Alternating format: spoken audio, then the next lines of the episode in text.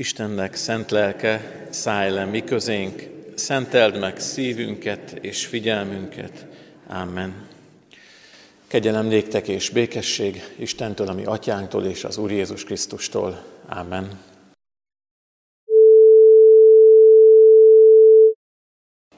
A mi segítségünk és Isten tiszteletünk megáldása, megszentelése jöjjön az Úrtól, aki úgy szerette a világot, hogy egyszülött fiát, Jézus Krisztust adta, hogy aki ő benne hisz, el ne vesszen, hanem örök élete legyen. Amen. Kedves testvéreim, hallgassátok meg Isten igéjét, amit Pálapostolnak a rómaiakhoz írt leveléből olvasok, a harmadik fejezet 9. versétől a 20. versig terjedő ige szakaszt. Mi tehát az igazság? Különbek vagyunk? Egyáltalában nem. Hiszen előbb már kimondtuk azt az ítéletet, hogy zsidók is, görögök is mind bűnben vannak, amint megvan írva, nincs igaz ember egy sem, nincsen, aki értse, nincsen, aki keresse Istent. Mind elhajlottak, valamennyien megromlottak, és nincsen, aki jót tegyen, nincs egyetlen egy sem. Nyitott sír a torkuk, nyelvükkel ámítanak, kígyó méreg az ajkukon, Szájuk átokkal és keserűséggel van tele, lábuk gyors a vérontásra, romlás és nyomorúság jár a nyomukban, és a békesség útját nem ismerik, Isten félelmével nem törődnek. Tudjuk pedig, hogy amit a törvény mond, azt a törvény alatt élőknek mondja, hogy elnémuljon minden száj, és az egész világot Isten ítélje meg. Mert a törvény cselekedeteiből nem fog megigazulni egyetlen halandó sem ő előtte, hiszen a törvényből csak a bűn felismerése adódik. Isten áldása legyen az ő igéje hallgatásán, szívünkbe fogadásán és annak megtartásán, hogy teremjük gazdagon a Szentlélek gyümölcsét az ő dicsőségére. Imádkozzunk! Mennyei atyánk, teremtőnk, alkotónk, köszönjük neked azt a rendet, amit tőled kaptunk, hogy hat napon át dolgozzunk, és hetedik napon megálljunk, megpihenjünk, és neked szenteljük magunkat, és minden időnket. Köszönjük neked, hogy te adsz erőt a hat naphoz, a munkanapokhoz, a hétköznapokhoz, annak egymás utániságában, rutinos, néha szürke ismétlődésében. Tőled kapunk erőt, motivációt, lelkesedést, Köszönjük az elmúlt hat nap ajándékait, örömeit is, szépségeit, ami kísért minket, amiben részünk volt, és azért is hálát adunk, amikor mi magunk lehettünk ennek a jóságnak tovább tükröződő, tük, tükrözői, amikor a szépség, az igazság szolgálói lehettünk a mindennapokban, családunkban, munkánkban, hétköznapi útjainkon.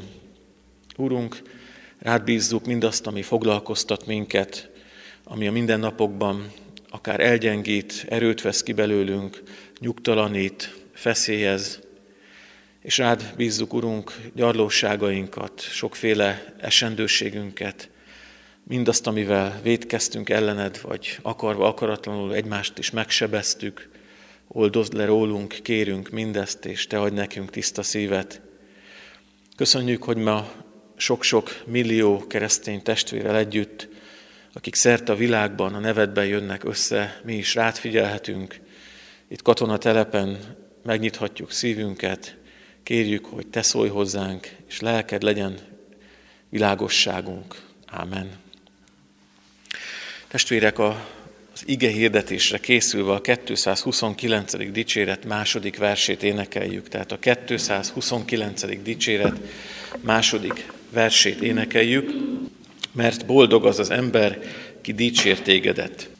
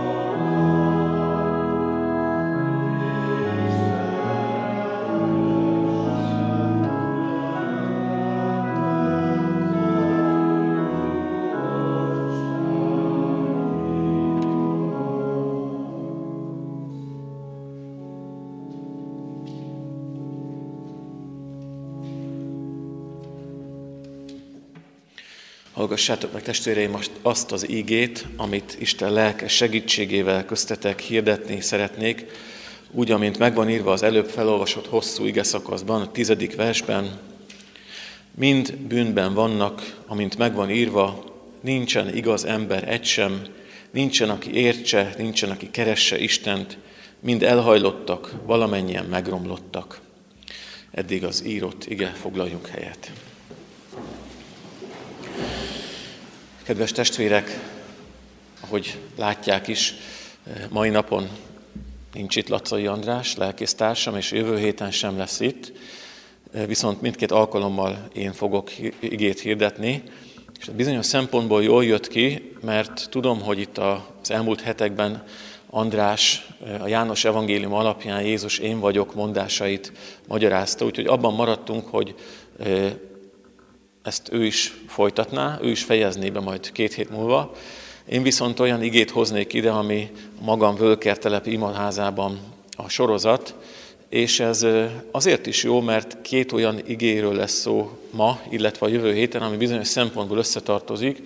Úgy is mondhatnám, hogy az éremnek a két oldala, orvosi kifejezéssel élve ma fogjuk hallani a diagnózist, jövő héten meg a terápiát, úgy részletesen, kifejtve. Úgyhogy biztatnék mindenkit, hogy aki a mai igehirdetést hallja, csak hogy teljes legyen a kép, akkor már csak ezért is jöjjön el jövő héten. A mai ige szakaszban feltűnhetett az, hogy Pálapostól elég kemény szavakat mond el. Úgy is mondhatnám, hogy így a, az emberi létállapotot írja le nagyon nyersen és egyértelműen.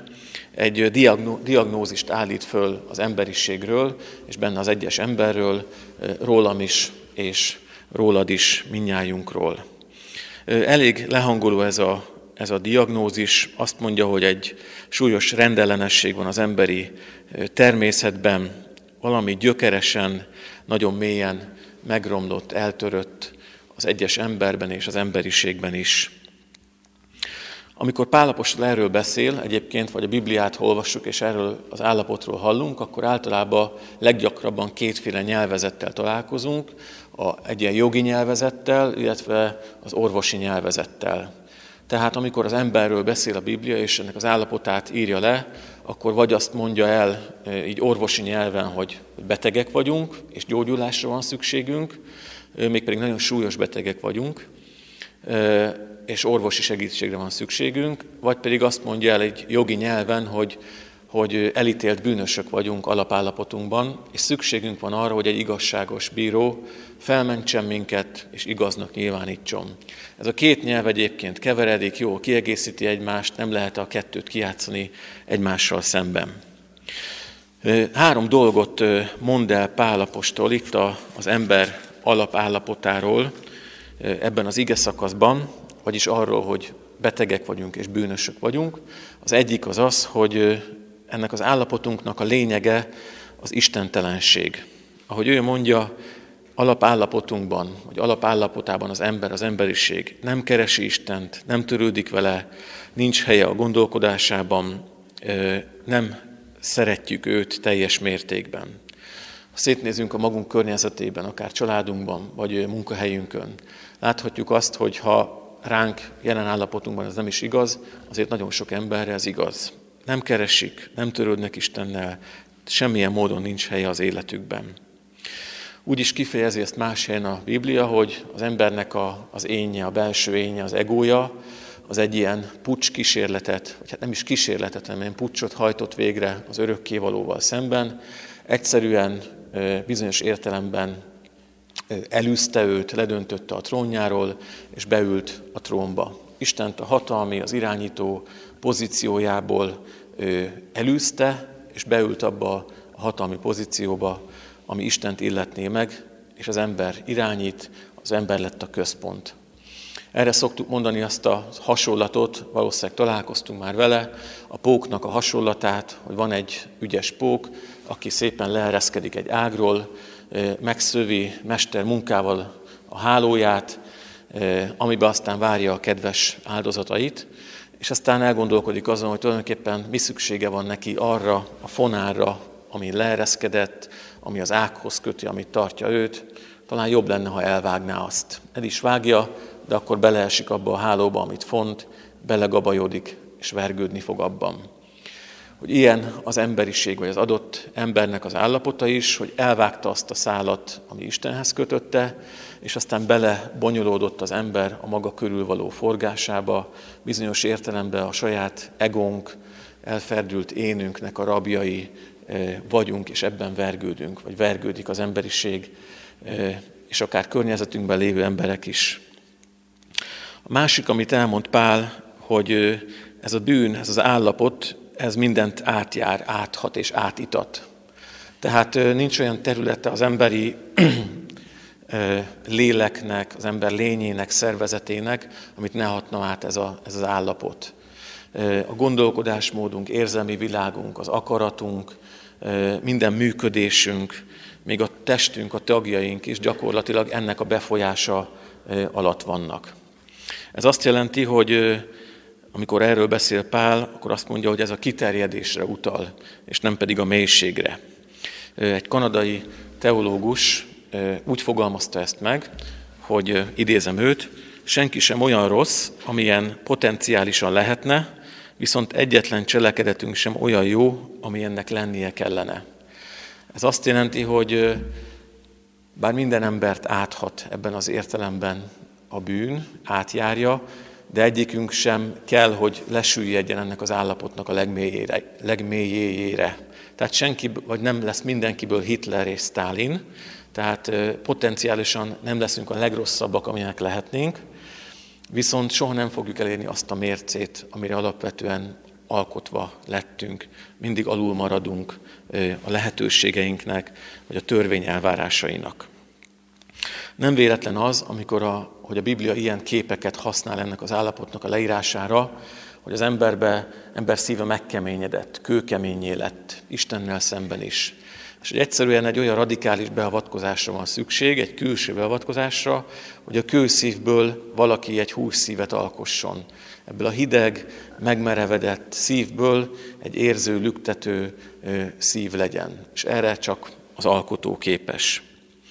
Ha átjárt a bűn, ha átitat az engem, akkor szükség van arra, hogy valaki más itasson át, valaki más járjon át, hogy az Isten szent lelke, az ő szeretete legyen az, aki átitatja és átjárja az én lelkemet, de ehhez az újjászületés, az Istentől születés radikális beavatkozására van szükség. Halottak vagyunk, fel kell, hogy támadjunk. Ez talán még keményebb kifejezés. És a harmadik, amit mond Pál így a jellemzésünkre, az az, hogy ennek az állapotnak a jelenléte és a hatása az egyetemes. Ő így fogalmaz, nincs igaz ember egy nincs, aki értse, nincs, aki keresse az Istent. Tehát lehetnek nagyon jó emberek, nagyon nemes emberek, nagyon humánus emberek, nagyon ideális emberek, de gyakorlatilag minden egyes ember olyan vád alatt áll, ami ellen nem tud semmilyen felmentő érvet felsorakoztatni. Pál összefoglalja, mindenki a bűn állapotában van, Isten előtt mindenki ítéletre méltó. Erre szoktuk azt a képet használni, hogy képzeljünk el egy süllyedő hajót magunk előtt, amelyből az emberek beleugráltak a vízbe, és mindegy, hogy a, egy ilyen kamera felvételt nézünk, mindegy, hogy az ember a víz alatt csupán fél méterrel fuldoklik, vagy éppen öt méterrel fuldoklik, az a lényeg, hogy az alapállapot, a fuldoklás, és ha onnan valaki nem húzza ki őket, akkor mindegy, hogy két centire fullad meg a felszín alatt, vagy öt méterre, a vég mindenképpen ez a veszteség. És hát valljuk be őszintén, hogy ezt azért nem olyan könnyű hallgatni nekünk, és talán párbeszédbe kezdtünk magunkkal, magunkban, Pállapostollal, és, és nyilván Pál hallgató is párbeszédbe kezdtek ő vele. Különböző ellenérveket kezdünk, vagy kezdenek el mondani. Több ellenér több hang szólal meg itt. Van, akik például az idealisták azt mondják, hogy, hogy tegyél azért különbséget, kedves Pál apostol, az idea, az eszmény és a valóság között. Természetes, hogy vannak eszmények, valóságok, amik felé törekszünk, de a valóság az mégiscsak az, hogy ettől nagyon távol vagyunk, és hogy meg kellene azzal elégedned, hogy igenis az emberek azért törekszenek az igazság, vagy az idea felé, és nyilván majd Isten is ezt a kitartó, jobb esetben kitartó törekvésüket is értékelni fogja, és ez alapján majd felmeti az embereket. Pál csóválja a fejét. Aztán jön a realista, és ő azt mondja, hogy túlságosan sötéten látsz, látsz mindent, kedves Pálapostól. Egyébként ezt a vádat megkapják a protestánsok is, meg a kávinisták is gyakran. Túlságosan sötéten látotta az emberiséget, meg az embert. Azért nem olyan rossz az ember, mint amilyennek leírod. Van benne nagyon sok jó, nemes és szép. A probléma az azzal van, hogy egyszerűen a minket körülvevő környezet, a, struktúrák, meg a valóság az egyszerűen annyira agyonnyom minket, hogy nem hagyja kibontakozni bennünk ezt a sok szépséget és a jót. Már azt is értékelni kell, amikor az ember egyszer-egyszer tud élni ezzel a jóval, ezzel a humánussal, és meg tud valamit ebből valósítani minden környezeti nyomás ellenére. Aztán van olyan hang is, főleg a liberális hangok ezek, amik azt mondják, hogy bár az emberben tényleg van azért rossz, de alapvetően oktatással, tanítással, neveléssel lehet javítani ezen az állapoton. Ha megfelelő nevelésnek, oktatásnak tesszük ki az embert, akkor javítható az, ami elromlott. Erre jegyezte meg egy kortárs teológus azt, hogy hát az oktatás és a nevelés minden érdeme ellenére, amire egyébként szükség van, mégiscsak tájékozott egoistákat tud nevelni. Pál mondja, hogy kedves barátaim, az ember beteg, az ember halott, az ember elítélt bűnös. Egyszerűen gyógyulásra van szüksége, feltámadásra van szüksége már itt az életben is, és arra van szüksége, hogy felmentsék és igaznak nyilvánítsák. Míg a kórházban dolgoztam, addig testközelből tapasztaltam azt, hogy hogyan reagál arra az ember, egyébként teljesen normálisan, teljesen jogosan, egészségesen, amikor valami sokkoló hírt hall. Tehát ha valakivel közölnek egy fájdalmas, di, fájdalmas diagnózist, hogy valamilyen súlyos betegsége van, vagy ha valakinek olyan betegsége van, hogy már az utolsó stádiumba érkezett, és egyszerűen szembesül azzal, hogy, hogy a közeljövőben meg kell halnom, és meg fogok halni. Vagy valaki például elveszíti egy szerettét, és, és gyász folyamat kezdődik nála. Az első és teljesen normális reakció az az emberben, hogy, dühös lesz, frusztrálódik, és egyszerűen tagadni kezd. Ez nem lehet, ez nem igaz, összecserélték a leleteket, a papírokat, velem ez nem történhet meg. Ez egyébként teljesen normális dolog, azért van erre szüksége az ember lelkének, mert egyszerre még nem tudunk megbírkozni azzal a sokkal, ami ilyenkor ér minket, így szép lassan kell közel engedni magunkhoz, hogy azt tudjuk mondani, sok minden lezajlódik ilyenkor bennünk, van akinél rövidebb idő alatt, van akinél sok küzdelem árán, még azt tudjuk mondani, hogy fájdalmas, de elfogadom a valóságot. Elfogadom a valóságot, elfogadok, elfogadom ezt a diagnózist, elfogadom azt, hogy meg kell halnom, vagy éppen elfogadom, hogy elment az, akit nagyon szerettem. Fájdalmas, de mégiscsak ez a valóság, és erre igent mondok. Amikor a Biblia itt tükröt tart elénk, és nagyon nyersen elmondja, hogy milyen az ember alapállapota, vagy éppen Pál is ezt így kifejezően mondja, akkor nem azért teszi ezt, mert gyötörni akarja az embereket, hanem egyszerűen azt mondja, hogy ha ezt, erre valóságra te igent mondasz, ha te ezt el tudod fogadni, közelengeded magadhoz, és azt mondod, hogy hát igen, fáj, de igaz, és nem, nem, nem mentegeted magad, és nem mosod magad tisztára, hanem azt mondod, hogy igen, beteg vagyok, igen, elítélhető vagyok, akkor azt mondja az evangélium, hogy ez az az alap, ahonnan megkezdődhet a gyógyulás.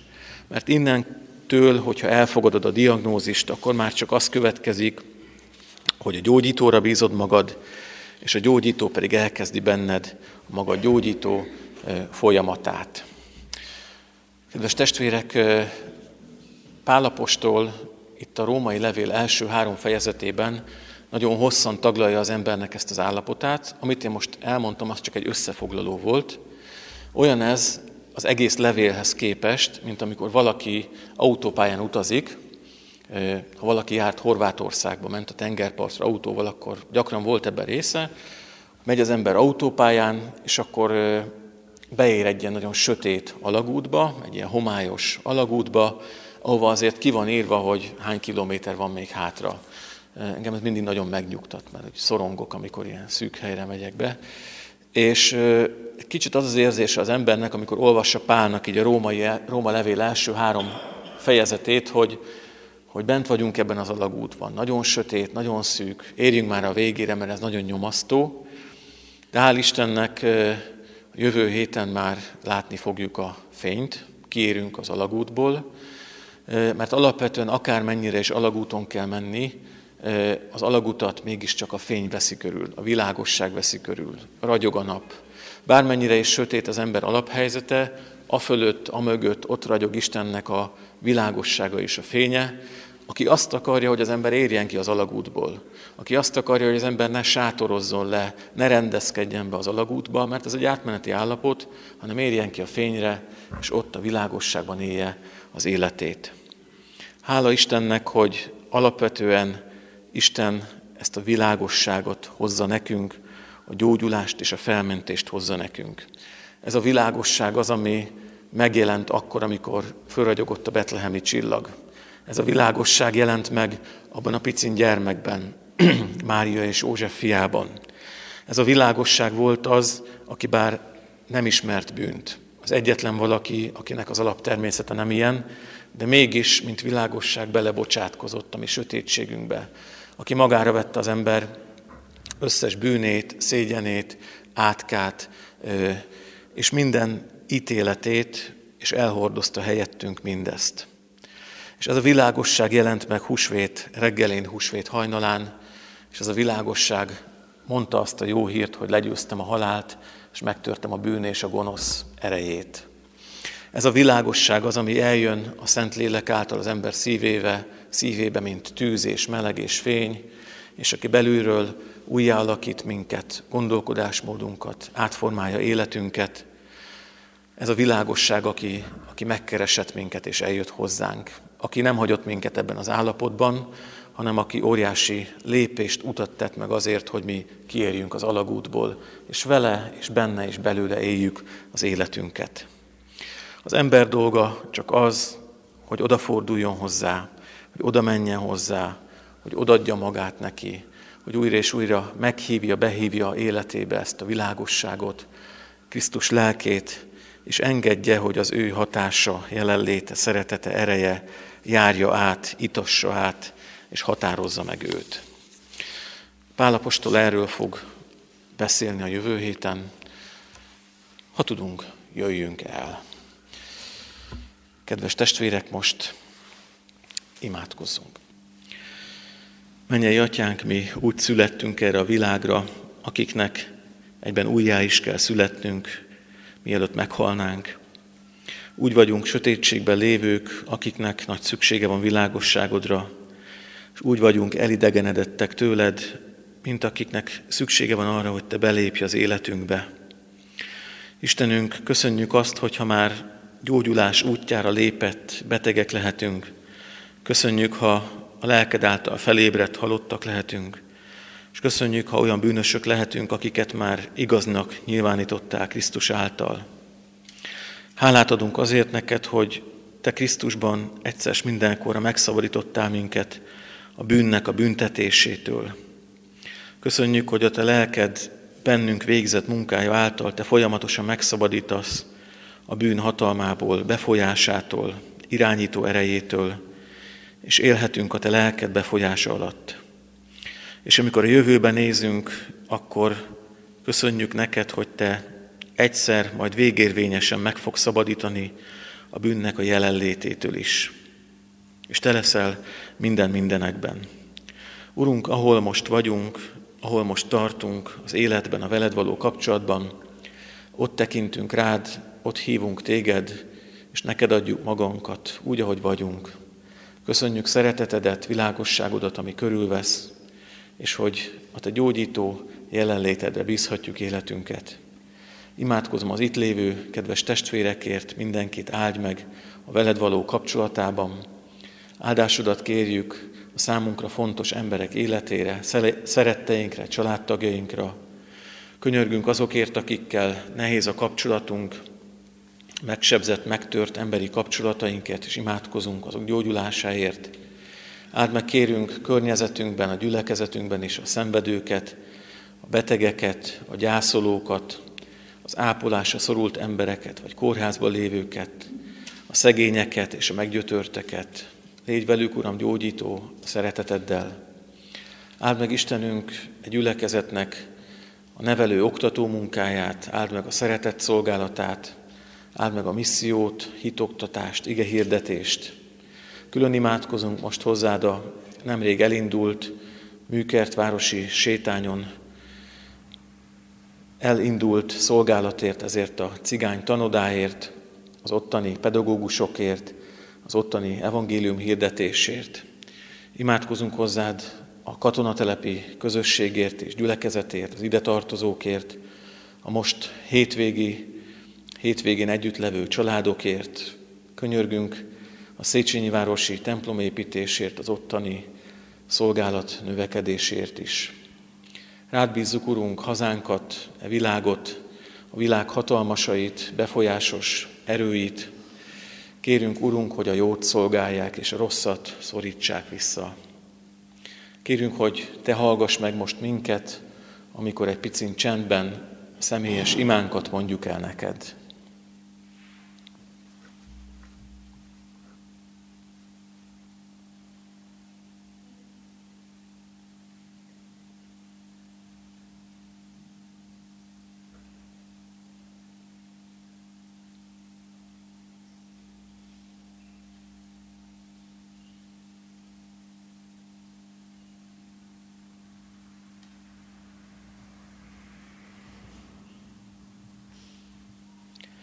Atyánk Jézus Krisztusért hallgass meg, kérünk, aki így tanított imádkozni. Mi, Atyánk, aki a mennyekben vagy, szenteltessék meg a Te neved, jöjjön el a Te országod, legyen meg a Te akaratod, amint a mennyben, úgy a földön is.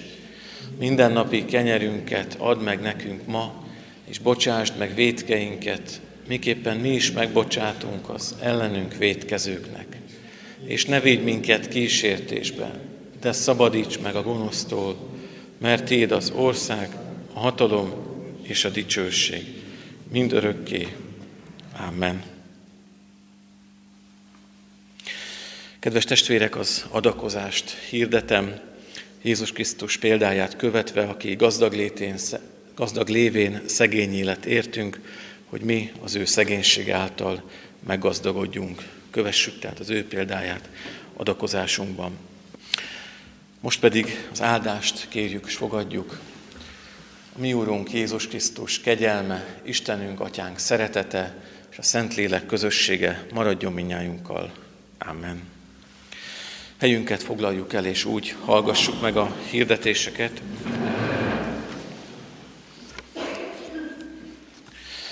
Közben szembesültem azzal, hogy elfelejtettem az ráfelelő éneket bemondani, de akkor most ezt már elhagyjuk. A magam fölkertelepi liturgiájában ott egy rövidítettebb liturgia van, most egy kicsit ahhoz szoktam, bocsánatot kérek ezért. Minden esetre a hirdetéseket hallgassuk meg. Vannak hirdetőlapok, információim szerint, igen, látom is őket, hogy vigyünk magunkkal, a részletes gyülekezeti hirdetéseket elolvashatjuk. Abból a hirdetőlapból kiemelnék mégis egy-két hirdetést. Először is hirdetem, hogy jövő héten, tehát hétfőtől szombatig 17 órakor evangelizáció lesz a templomban, igét hirdetnek azok a lelkipásztorok, akikben az a közös, hogy a gyermekeik ide jártak a refibe valamikor. Ez, tehát, ez volt tehát a vezérelve az elnök lelkésznek, amikor meghívta őket, hogy olyan lelkészeket hívjon, akik a gyermekeik által kötődnek a gyülekezethez. Sipos Ajtony Levente, Szemők Andrea, Nagy Árpád, Marti Miklós, Bödger Andal, Antal, illetve egy kakuktojás Kis János evangélikus lelkész is fog igét hirdetni, tehát jövő héten minden este 17 órakor a templomban várjuk szeretettel a testvéreket. Ebből következik, hogy ebből is következik, hogy jövő héten az úrasztalát megterítjük, minden Isten tiszteleten, így itt katonatelepen is várjuk szeretettel a testvéreket úrvacsoraosztásra. Hirdetem, hogy halottaink vannak, Liszkai László Zoltán, 47 évet élt testvérünk temetése március 6-án szerdán lesz 9.45-kor a köztemetőben, és Tornyi János 71 évet élt, temeti, ö, évet élt testvérünk temetése pedig szerdán 14 órakor lesz köztemetőben. Isten végasztalása legyen a gyászolókkal. Adományok 465.050 forint értékben érkeztek a gyülekezetünkbe, amit köszönünk. Még kettő dolgot emelnék ki. Egyrészt, hogy jövő pénteken 9.30-tól 16.30-ig a gyülekezeti központ Tótrende termében jótékonysági ruhavásár lesz, holland használt ruhákból. Ennek a bevételét a szeretet hétre fogjuk, a nyári szeretet hétre fogjuk fordítani. Várjuk ide a testvéreket. Illetve hirdetném még azt, hogy március 15 és 17 között háromnapos gyülekezeti kirándulást szervezünk Szarvasra, várjuk a testvérek jelentkezését. És kifejezetten katonatelepi hirdetéseket mondanék még. Hétfőn 15 órakor kézi munkakör lesz a gyülekezeti teremben. Kedden a bőti evangelizáció miatt nem tartunk bibliaórát, hanem oda várjuk a testvéreket a templomba, és amit már hirdettem is, jövő héten úrvacsorás istentiszteletet tartunk itt is katonatelepen. Március 16 és 30-án szombaton 8, órák, 8 órától zöld felület rendezés lesz a parkolóban. Minden munkás kézre szükség van, várjuk a testvéreket, tehát 16-án és 30-án szombaton 8 órától. Isten legyen gyülekezetünk őriző pásztora. Záró énekünket énekeljük a záró imádság előtt a 230. dicséretet. 230. dicséretet énekeljük végig. Áll a Krisztus szent keresztje, elmúlás és rom felett.